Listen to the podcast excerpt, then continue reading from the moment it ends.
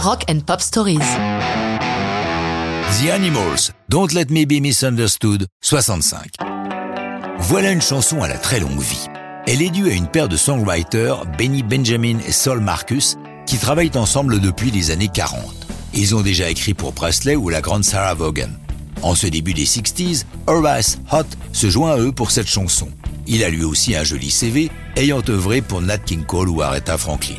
C'est lui qui a l'idée de cette chanson, un soir d'ambiance orageuse avec sa chérie Gloria Caldwell.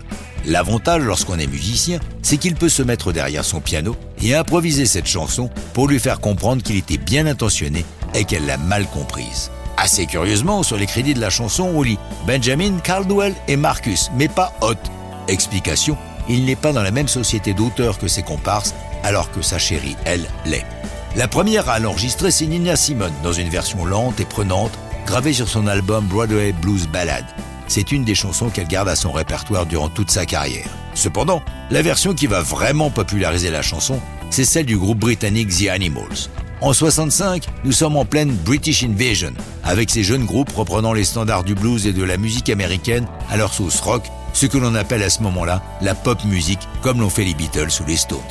Dès qu'il découvre la chanson, le groupe sait qu'il doit la reprendre. Eric Burdon, le chanteur leader, l'a dit dans une interview au magazine Rolling Stone. Ça ne ressemblait pas à ce qu'on faisait dans la pop, mais cette chanson nous a transpercés. Nous sommes tombés amoureux d'elle.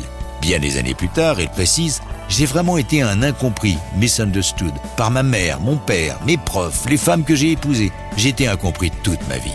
L'arrangement qu'ils font de Don't Let Me Be Misunderstood est particulièrement réussi entre les parties de guitare et l'orgue d'Alan Price pour supporter la voix si basse et profonde de Burdon.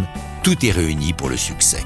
C'est le cas lorsque le single sort au début 65, prenant la troisième place du hit anglais et la quinzième du hit américain. La carrière de cette chanson est loin d'être terminée, puisque Joe Cocker l'inclut dans With a Little Help from My Friends, son premier album en 69. En 77, on a droit à une version disco qui cartonne par le groupe Santa Esmeralda. C'est celle que choisit Tarantino pour l'un des duels de Kill Bill Volume 1. Enfin, Lana Del Rey l'a reprise en 2015 sur son album Honeymoon, dans une version proche de celle de Nina Simone, mais avec un son d'orgue rappelant celle des Animals. Mais tout ça, c'est une autre histoire de rock'n'roll.